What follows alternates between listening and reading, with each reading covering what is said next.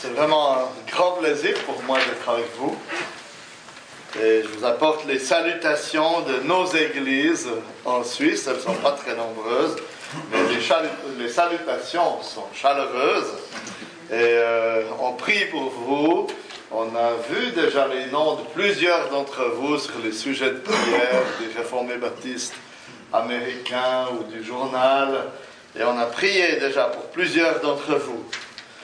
J'espère que ce temps sera aussi peut-être pour l'occasion, pour nous l'occasion de développer certaines synergies, parce que nous avons une langue presque semblable, des accents différents, mais à la lecture, ça y paraît pas trop. Et peut-être le fait d'être ensemble peut nous stimuler à ne pas faire deux fois les choses, une fois de votre côté de l'Atlantique, une fois d'une autre, mais à partager un peu les efforts et, et se rassembler davantage sur certains points. J'espère aussi que vous arriverez à comprendre mon français. Il ne devrait pas y avoir trop de problèmes, mais parfois, il y a un mot ou l'autre qui change. Et s'il y a un mot qui vous empêche de comprendre ce que je suis en train de dire, faites un petit geste et j'essayerai de le définir. Quand Raymond était là, il y a deux ans, avant sa conférence, il nous a demandé des acétates. Pour nous, de l'acétate, c'est une pommade contre les brûlures. Et on a cru qu'il pensait que le feu du ciel allait descendre de sa prédication et qu'il fallait prévoir assez de pommade pour que tout le monde puisse mettre la pommade contre les brûlures à la fin de la conférence. Mais non, c'était simplement des transparents en plastique pour sa conférence. Alors, s'il y a ce genre d'incompréhension, faites-moi un petit signe, parce que ce serait dommage qu'on n'arrive pas à se comprendre. J'avais trois lectures pour ce soir. La première, Raymond l'a faite, dans 1 Jean 3, verset 1 à 3. Et j'en ai deux autres. C'est dans, dans l'évangile de Jean, chapitre 1er. Nous lirons les versets 6 à 13. Jean 1, versets 6 à 13.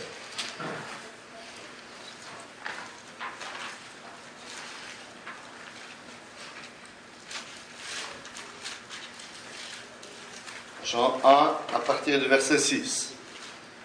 Il y eut un homme envoyé par Dieu du nom de Jean. Il vint comme témoin pour rendre témoignage à la lumière, afin que tous croient en lui. Il n'était pas la lumière, mais il vint pour rendre témoignage à la lumière. C'était la véritable lumière qui, en venant dans le monde, éclaire tout homme. Elle était dans le monde et le monde a été fait par elle et le monde ne l'a pas connue.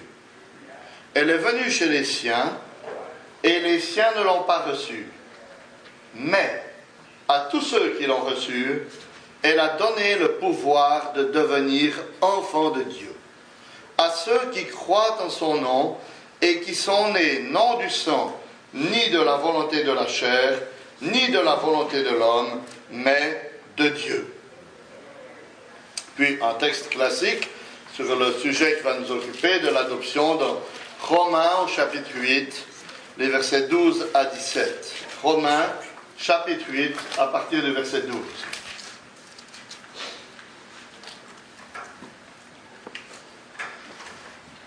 Ainsi donc, frères, nous sommes débiteurs, mais non de la chair, pour vivre encore selon la chair. Si vous vivez selon la chair, vous allez mourir. Mais si par l'Esprit vous faites mourir les actions du corps, vous vivrez. Car tous ceux qui sont conduits par l'Esprit de Dieu sont fils de Dieu. Et vous n'avez pas reçu un esprit de servitude pour être encore dans la crainte, mais vous avez reçu un esprit d'adoption, par lequel nous crions Abba, Père. L'Esprit lui-même rend témoignage à notre esprit que nous sommes enfants de Dieu. Or, si nous sommes enfants, nous sommes aussi héritiers. Héritiers de Dieu et cohéritiers de Christ. Si toutefois nous souffrons avec lui, afin d'être aussi glorifiés avec lui. Jusqu'ici, notre lecture dans l'infaillible parole de Dieu. Je ne sais pas si vous avez déjà dans votre vie disséqué un animal ou l'organe d'un animal Ça ne se fait probablement plus beaucoup dans les, dans les écoles à cause des mouvements écolos, anti-vivisection, mais à mon époque, c'était quelque chose qu'on faisait assez régulièrement pour comprendre comment était conçu, fabriqué un animal. Et c'est quelque chose de très instructif parce qu'on voit de l'intérieur comment les choses s'organisent. Et en fait, on peut aussi disséquer une conversion. Je ne sais pas si vous savez qu'on peut disséquer une conversion. Et c'est extrêmement instructif quand on dissèque une conversion de voir ce qu'il y a vraiment à l'intérieur. Parce qu'on dit assez régulièrement, d'une façon générale, je me suis converti. Alors, quand on devient réformé, on n'ose des fois plus le dire, on dit, c'est Dieu qui m'a converti. Mais l'apôtre Paul écrit aux Thessaloniciens en leur disant, vous vous êtes convertis. Donc on a le droit de dire, je me suis converti, tout en sachant, bien sûr, que c'est Dieu qui m'a transformé et qui a agi dans ma vie.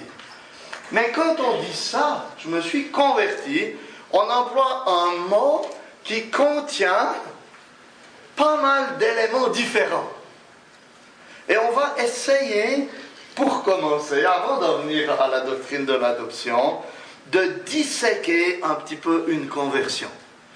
Euh, John Murray l'a fait d'une façon extraordinaire dans son petit livre qui s'appelle Redemption Accomplished and Applied. Hein la rédemption accomplie et appliquée, mais c'est en anglais seulement. Pour qu'on puisse parler d'une vraie conversion, il faut tout d'abord qu'il y ait un appel. C'est-à-dire, c'est pourquoi nous prêchons l'évangile à tous. Parce que pour qu'il puisse y avoir des gens qui viennent au salut, il faut qu'ils entendent l'évangile et qu'ils soient appelés par nous, par les serviteurs, qui soient appelés à s'approcher du Seigneur. Mais il faut aussi que quand l'évangile est prêché, l'Esprit de Dieu agisse dans celui qui écoute comme dans celui qui prêche, afin qu'il donne vie à cet être mort, qu'il le régénère et qu'il lui donne ainsi la capacité de répondre à l'appel de Dieu. C'est ce qu'on appelle l'appel efficace. Hein. Donc la première, quand on dissèque une conversion, la première chose qu'on découvre, c'est qu'il faut un appel, un appel efficace. Cette régénération étant produite, elle va porter des fruits dans la vie de celui qui est transformé, et elle va l'amener à deux facettes, deux, on peut dire deux actes, qu'on appelle assez généralement la conversion, qui sont la repentance pour son péché et la foi en Christ pour son salut.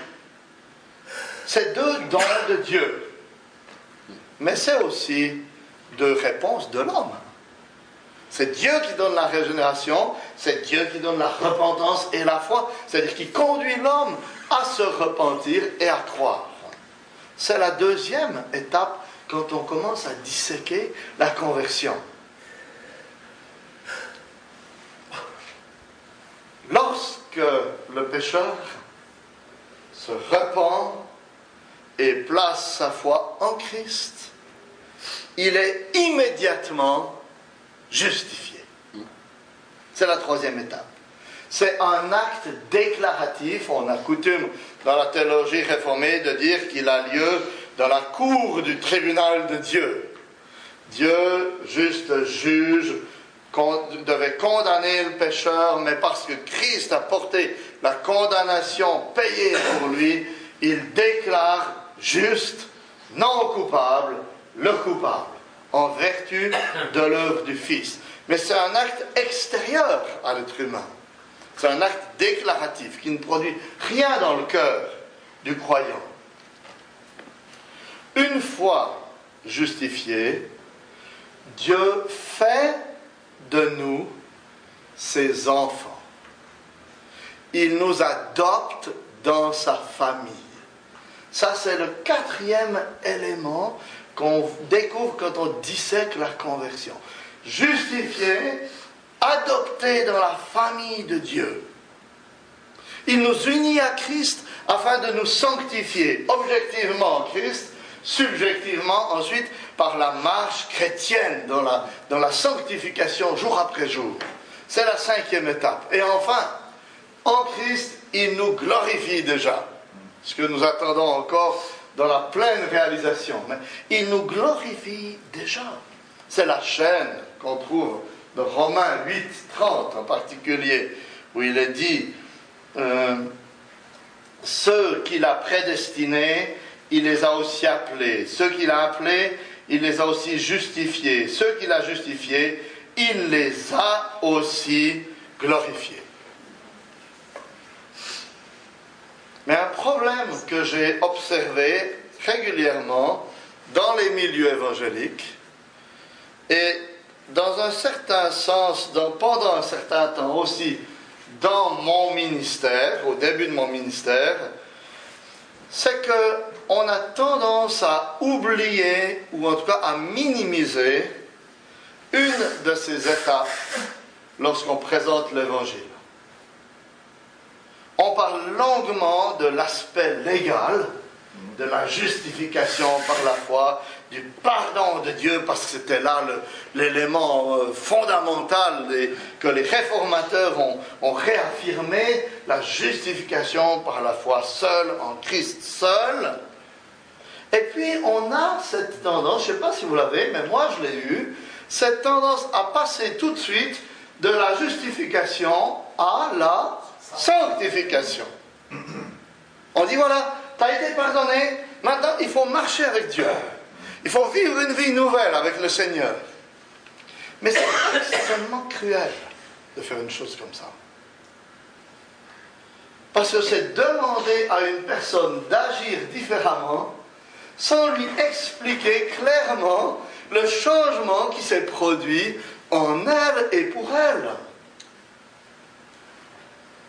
Et c'est oublier un chapitre complet de la confession de 1689, qui est le chapitre 12, qui est un chapitre totalement identique à celui au chapitre 12 de la confession de Westminster, qui est ce fameux chapitre sur l'adoption, dans lequel on trouve une liste de 14 bienfaits qui sont attribués aux croyants par l'adoption.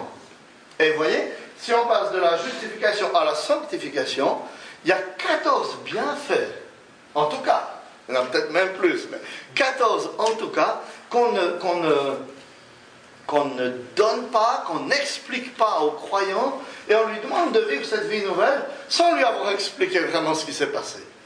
Et ça, je l'ai expérimenté dans mon ministère, et je me suis rendu compte que c'était extrêmement cruel. Et que beaucoup, beaucoup de chrétiens et de pasteurs fonctionnaient de la même manière. Et ils oublient la doctrine de l'adoption et toute sa richesse. Et quand on découvre cette doctrine, et quand on la prêche, ça change tout dans la vie de ceux qui nous écoutent. Ça change tout dans notre vie et même dans, notre façon d'appréhender la sanctification aussi ensuite. C'est pourquoi quand euh, Raymond m'a demandé sur quel sujet je, voudrais prêcher, je lui ai dit l'adoption. Parce que je crois que c'est un sujet qui mérite, il, est largement, pas ignoré, mais je dirais sous-estimé, et puis laissé de côté. Alors, en fait, c'est ce que je vais faire pendant ces, trois, trois, enseignements. Je ne vais rien vous apprendre de nouveau, parce qu'on l'a vu tout à l'heure. Il ne faut surtout pas essayer de réinventer la roue, mais je vais seulement passer avec vous ces 14 bienfaits, l'un après l'autre, pour voir comment ces bienfaits peuvent vraiment changer notre vie, notre façon même de voir le ministère, d'apporter la parole. Et puis à la fin, j'espère, si j'ai le temps, euh, demain, demain soir, aussi vous, euh, vous montrer peut-être quelques-uns des impacts que cette doctrine a eu sur mon ministère et sur peut-être ceux qui sont assis euh, patiemment sous mon ministère. Je les admire toujours parce qu'ils sont extrêmement patients. mais la première chose, avant de venir au bienfait, premier point ce soir, c'est qu'est-ce que l'adoption? Qu'est-ce que l'adoption? L'adoption, c'est un acte de la libre grâce de Dieu qui découle de l'œuvre du Christ, comme toutes les grâces que Dieu nous attribue, et par lequel il nous reçoit comme ses enfants. Il nous incorpore dans sa famille, la famille dont il est le Père et dont Christ est le Fils aîné légitime. C'est une expérience qui nous permet, ou une vérité plutôt, qui nous permet de comprendre que l'expérience chrétienne, c'est beaucoup plus que de pardonner. C'est extraordinaire d'être pardonné, bien sûr, d'être réconcilié avec Dieu, mais, mais devenir chrétien, c'est beaucoup plus que ça. Devenir chrétien consiste à entrer dans la famille du Créateur, à pouvoir appeler le Créateur de l'univers mon Père. Et si on reprend l'illustration du tribunal et qu'on essaye de la pousser pour voir comment on, pourrait comprendre l'adoption, on, peut la, développer ainsi. Lorsque le, condamné est déclaré juste par le juge, malgré cette déclaration extraordinaire, une grande tristesse saisira cet homme s'il doit sortir tout seul du tribunal et se trouver de nouveau face à la situation euh, difficile dans laquelle il est tombé, il a chuté auparavant face à ses anciennes tentations, face à ses anciens amis. Et, il va se dire, mais qu'est-ce que je vais bien pouvoir faire? J'ai été justifié, mais, mais je me retrouve de nouveau dans cette situation extrêmement difficile. Par contre, si le juge lui dit, ne quitte pas le tribunal sans moi, parce que désormais, je vais faire de toi mon fils. Tu viendras avec moi, tu viendras chez moi. Je te donnerai une chambre dans notre maison. Tu pourras m'appeler papa et me serrer dans tes bras. Tu ne seras plus jamais seul. Parce que j'ai un fils aîné auquel tu seras uni pour toujours. Il a triomphé de tous tes ennemis et il sera avec toi toujours, où que tu sois. Et il te fera participant de tous les bienfaits qu'il a acquis pour toi. Vous voyez, ça donne une différence quand même. C'est incroyable. C'est autre chose. Quelle richesse. Être dans la famille de Dieu. Et ça, c'est la doctrine de l'adoption et de l'union avec Christ. On n'aura pas le temps d'aborder la doctrine de l'union avec Christ. Mais c'est ces deux doctrines qui sont, qui sont très proches l'une de l'autre, en fait. Hein. Être adopté dans la famille de Dieu, uni à Christ.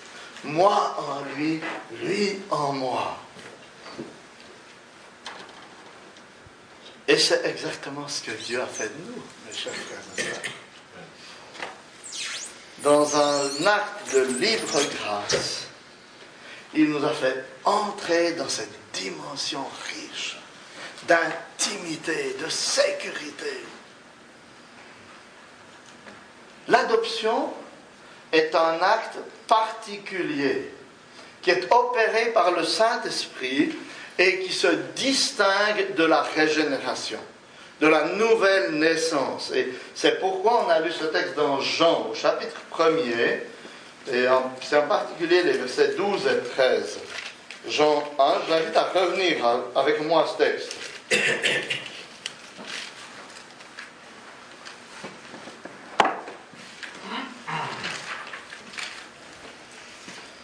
C'est un verset qui est souvent, très souvent, mal compris et qui a conduit certains euh, dans le monde arménien, et des gens qui se disent très proches de nous, mais quand même, à dire que la régénération suit la foi.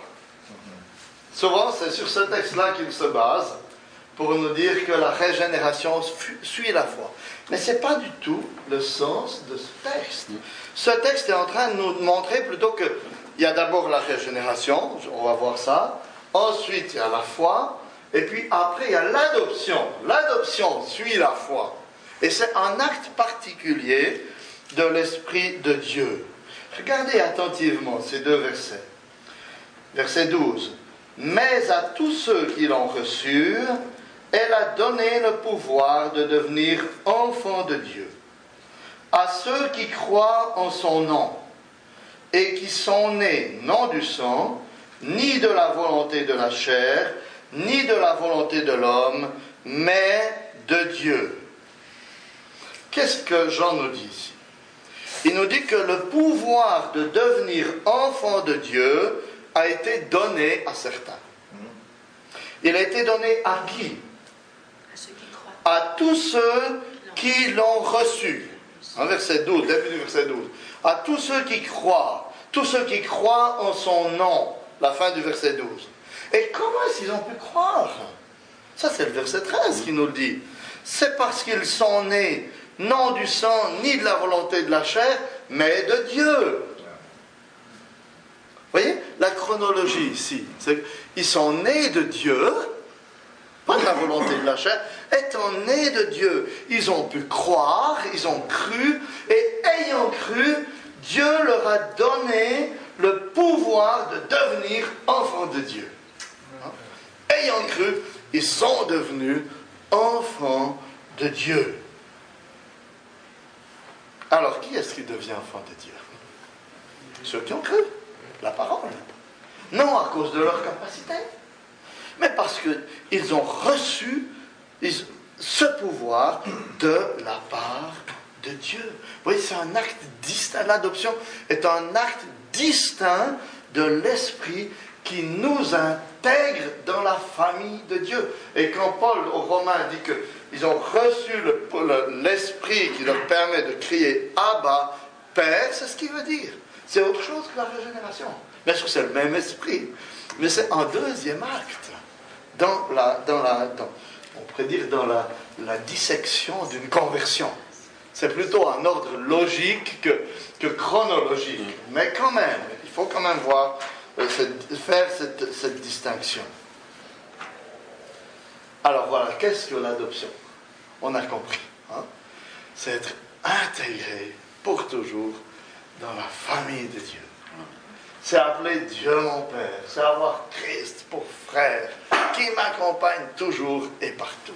Maintenant, quels sont les bienfaits et les responsabilités liées à l'adoption Ça, c'est le deuxième point. Et c'est le point qui nous conduira jusqu'à demain soir. Il y a 14 bienfaits. Alors, on va les prendre l'un après l'autre. Je ne sais pas euh, combien de bienfaits je vais m'arrêter ce soir. Ça dépend de votre état et de l'heure à laquelle tourne la pendule. Si elle tourne moins vite, j'en ferai plus. On va voir.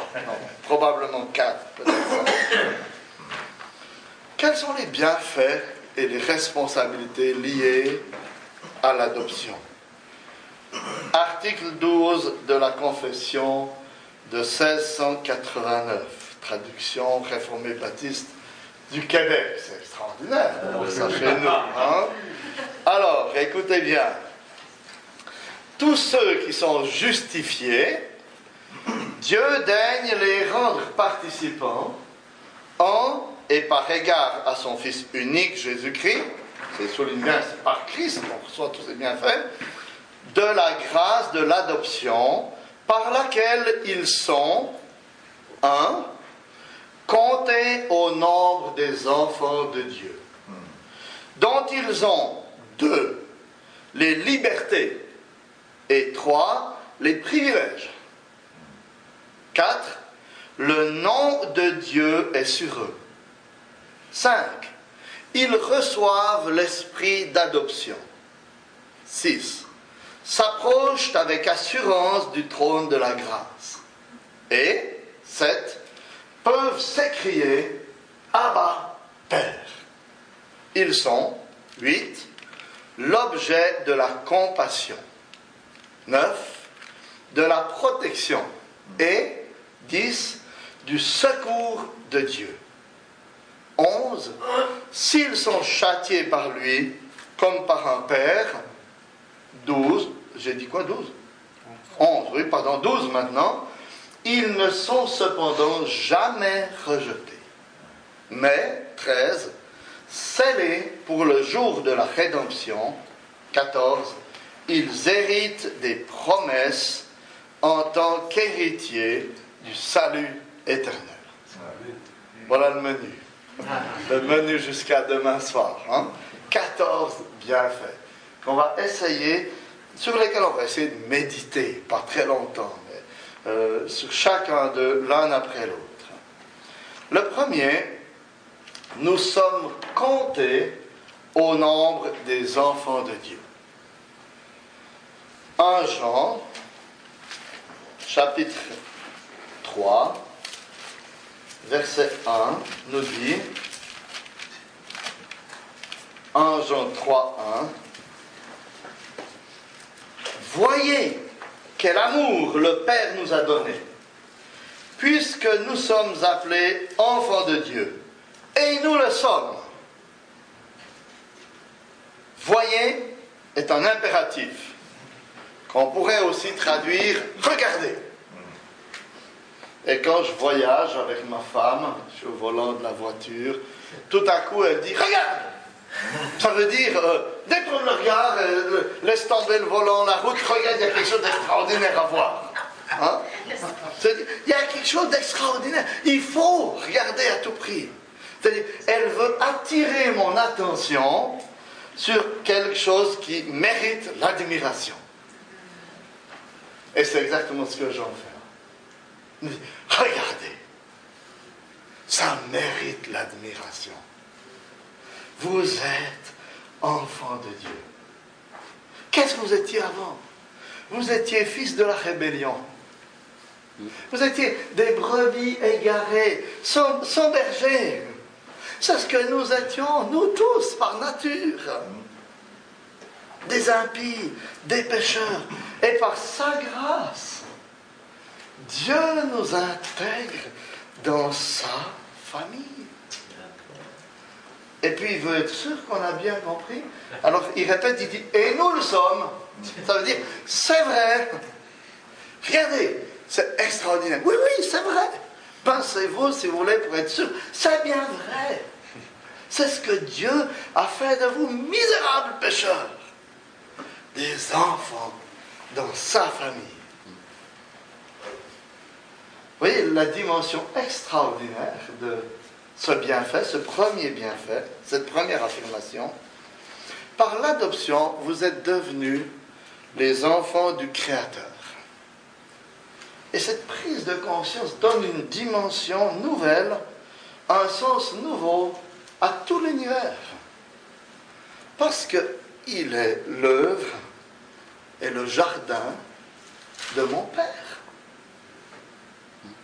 Hier, on se promenait dans l'île d'Orléans avec Jacques et son épouse. Puis à un moment donné, j'ai dit, mais on pourrait entrer là, on va sonner à la porte. Puis on dit, écoutez, cette maison appartient à mon père. On veut prendre possession de la maison. Elle appartient à mon père.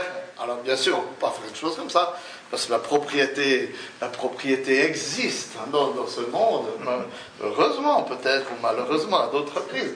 Mais vous voyez, ça donne une nouvelle dimension. Ce que je fais, tout ce que je suis dans l'univers, je le fais et je le suis dans la perspective que je j'œuvre dans le jardin de mon Père. Et ça donne un sens merveilleux, je trouve aussi, à, cette réalité pour nos, nos membres qui n'ont pas ce qu'on appelle une vocation à plein temps. Parce que dans le monde évangélique, et d'où je viens aussi, on a un peu cette idée que si on est à plein temps pour le Seigneur, c'est très très spirituel. Mais si on n'est pas à plein temps pour le Seigneur, c'est-à-dire qu'on pas n'œuvre pas à plein temps pour l'Église, c'est pas spirituel.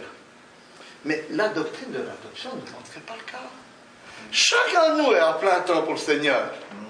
Mais il y en a qui œuvrent dans un bureau à plein temps pour le Seigneur, il y en a qui sont dans un garage à plein temps pour le Seigneur, et, toutes sortes. Hein.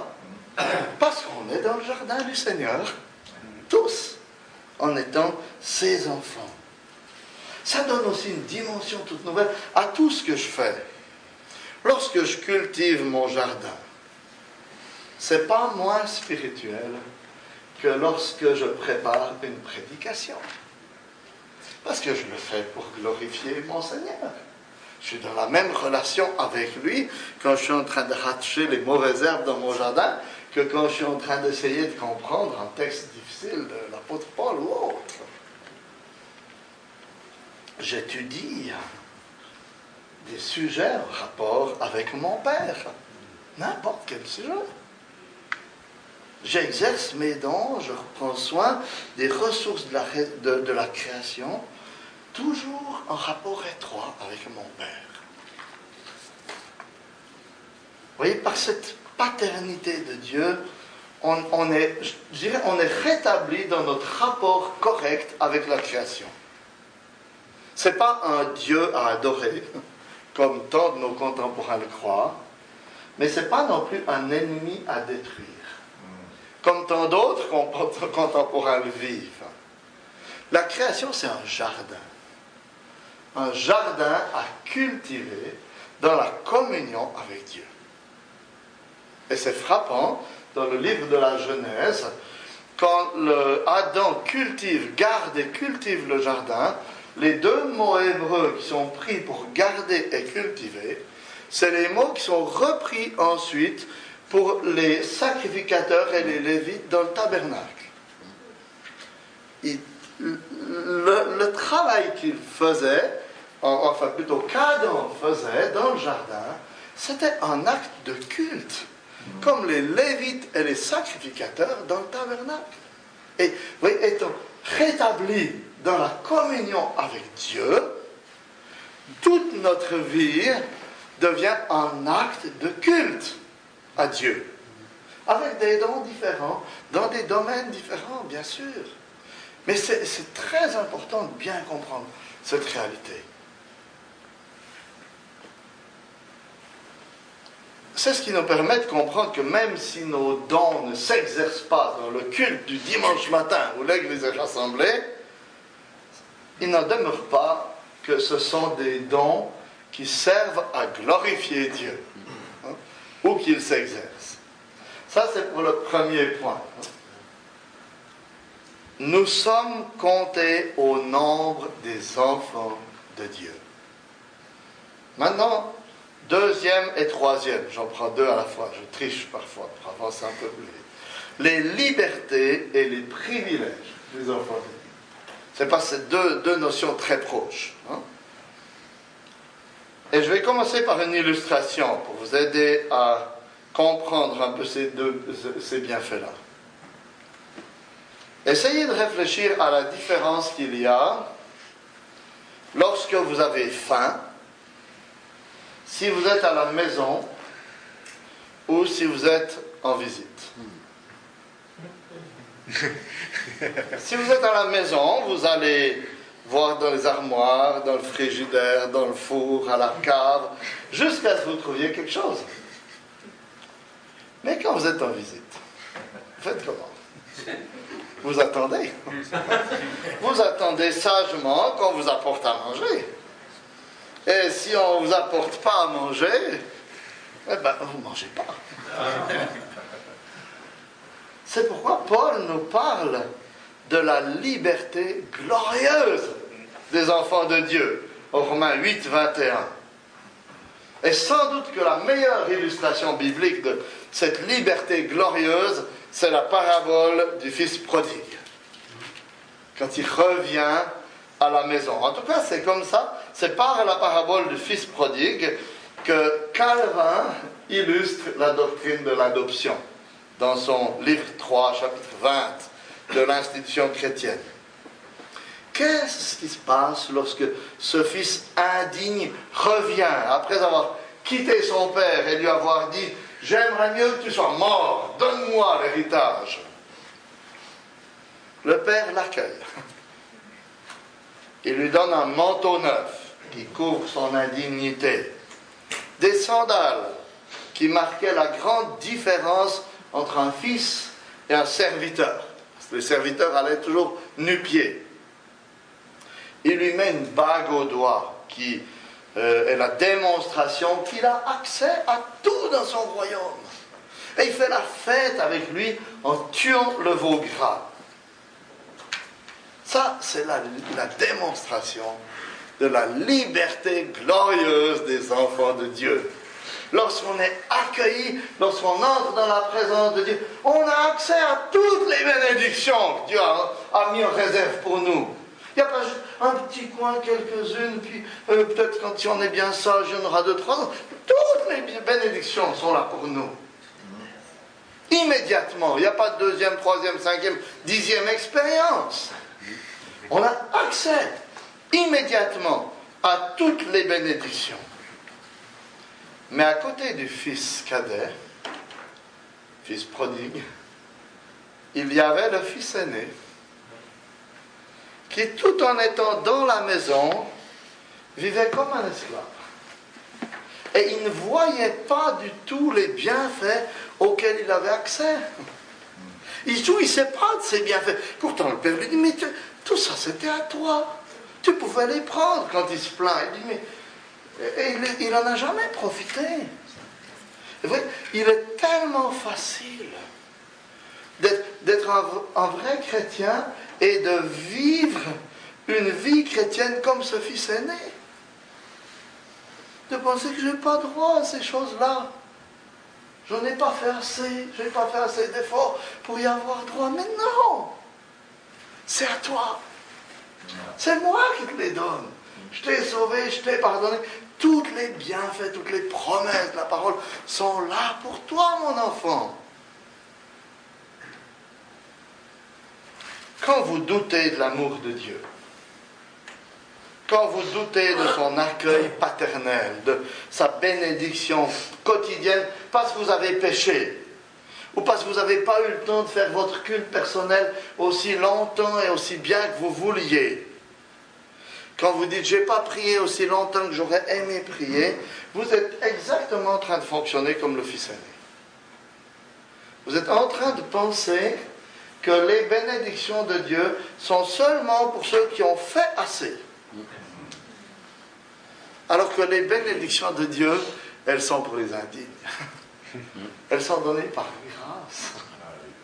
Vous voyez C'est pas. Euh, alors, je ne suis pas en train de dire qu'il ne faut pas faire son culte personnel. Je ne suis pas en train de dire qu'il ne faut pas prier hein, et prendre du temps pour la prière. C'est pas ça. Bien sûr que c'est important. Mais ce que je veux dire, c'est que notre relation avec Dieu, notre filiation avec Dieu, les bienfaits qu'il nous accorde ne dépendent jamais de nous. Jamais de nos œuvres. Toujours de sa grâce et de cette filiation qu'il nous donne en Christ.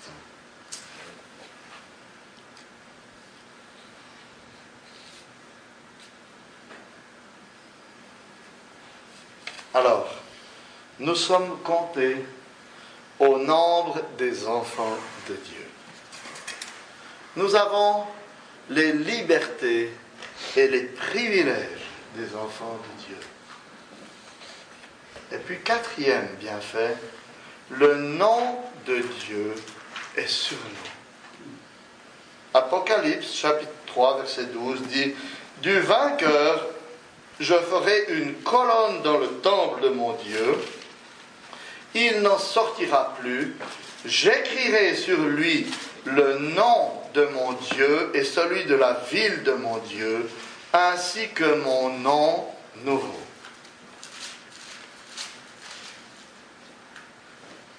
Qu'est-ce que vous faites quand vous achetez un nouveau livre si vous êtes prudent et sage, vous mettez votre nom dedans. Qu'est-ce que vous voulez dire en mettant votre nom dedans C'est à moi. Et n'importe qui qui a envie de me le prendre, je vais veiller sur ce livre parce qu'il m'appartient. Il y a quelque temps, ma sœur m'a dit qu'elle avait rencontré un homme que je n'avais plus vu depuis plus de 20 ans. Et j'ai dit à ma soeur, si tu le revois, tu lui diras qu'il a une biographie de Farel à moi et un ouvrage d'Alexandre Vinet sur l'histoire de la prédication française. quoi, tu sais ça? Il y a plus de 20 ans que tu l'as pas vu tu sais ça? Mais oui, parce que c'est mes livres. Il y a mon nom dedans. Je veille sur mes livres. Hein? Elle était surprise en arrivée là, mais j'ai tout un petit système de petits papiers pour essayer d'éviter que trop de pasteurs ne deviennent des voleurs à hein? Et voyez, avant d'être chrétien, j'étais fils du diable. Fils de la rébellion. C'est comme ça que la Bible dit. Pas très glorieux. Maintenant, je m'appelle fils de Dieu. Le nom de Dieu est écrit sur moi. Et ça produit en moi une grande assurance. Parce que si moi je veille sur mes livres qui passeront et que je n'emporterai pas dans la tombe le jour où je mourrai, je peux savoir que Dieu qui a mis son nom sur moi, alors lui, il va veiller. Il va veiller sur moi fidèlement. Et même s'il m'arrivait un jour de perdre la raison, de plus savoir ce que je dis, le, le fait que son nom soit sur moi, ça suffit. Ça ne repose pas sur moi. Je suis sa propriété. Et je peux avoir cette paix que rien, rien, rien ne peut me séparer de l'amour de Dieu manifesté en Jésus-Christ. Mais le fait d'avoir le nom de Dieu sur moi a aussi une autre application. C'est-à-dire qu'il m'engage à vivre une vie qui soit en accord avec ce nom. C'est ce que Calvin disait aussi dans son livre 3. Considérons qu'il nous a adoptés pour ses enfants afin que nous l'honorions comme Père, comme notre Père. Partout où je vais, quoi que je fasse, j'ai le nom de Dieu sur moi. Lorsque la tentation est là, que je suis tout seul dans le secret de ma chambre, sur le point de céder, je dois me rappeler, j'ai le nom de Dieu sur moi. Et ça m'aide à résister à la tentation. Il est là, il veille, je suis son enfant. Ça m'encourage à devenir de plus en plus semblable à son fils qui est mon frère. Vous voyez, savoir que le nom de Dieu est sur moi est un défi et c'est aussi une protection. Parce qu'il y a des choses que je ne ferais pas, sûrement pas, si j'avais écrit dans mon dos Pasteur Olivier Favre avec mon adresse et le numéro de téléphone. Peut-être que je me comporterais différemment parfois, je parlerais différemment, je conduirais ma voiture différemment. C'est une réalité. Le nom de Dieu, c'est une assurance, mais c'est aussi un défi. À chercher à plaire à mon Seigneur. Voilà déjà quatre bienfaits. Nous sommes comptés au nombre des enfants de Dieu.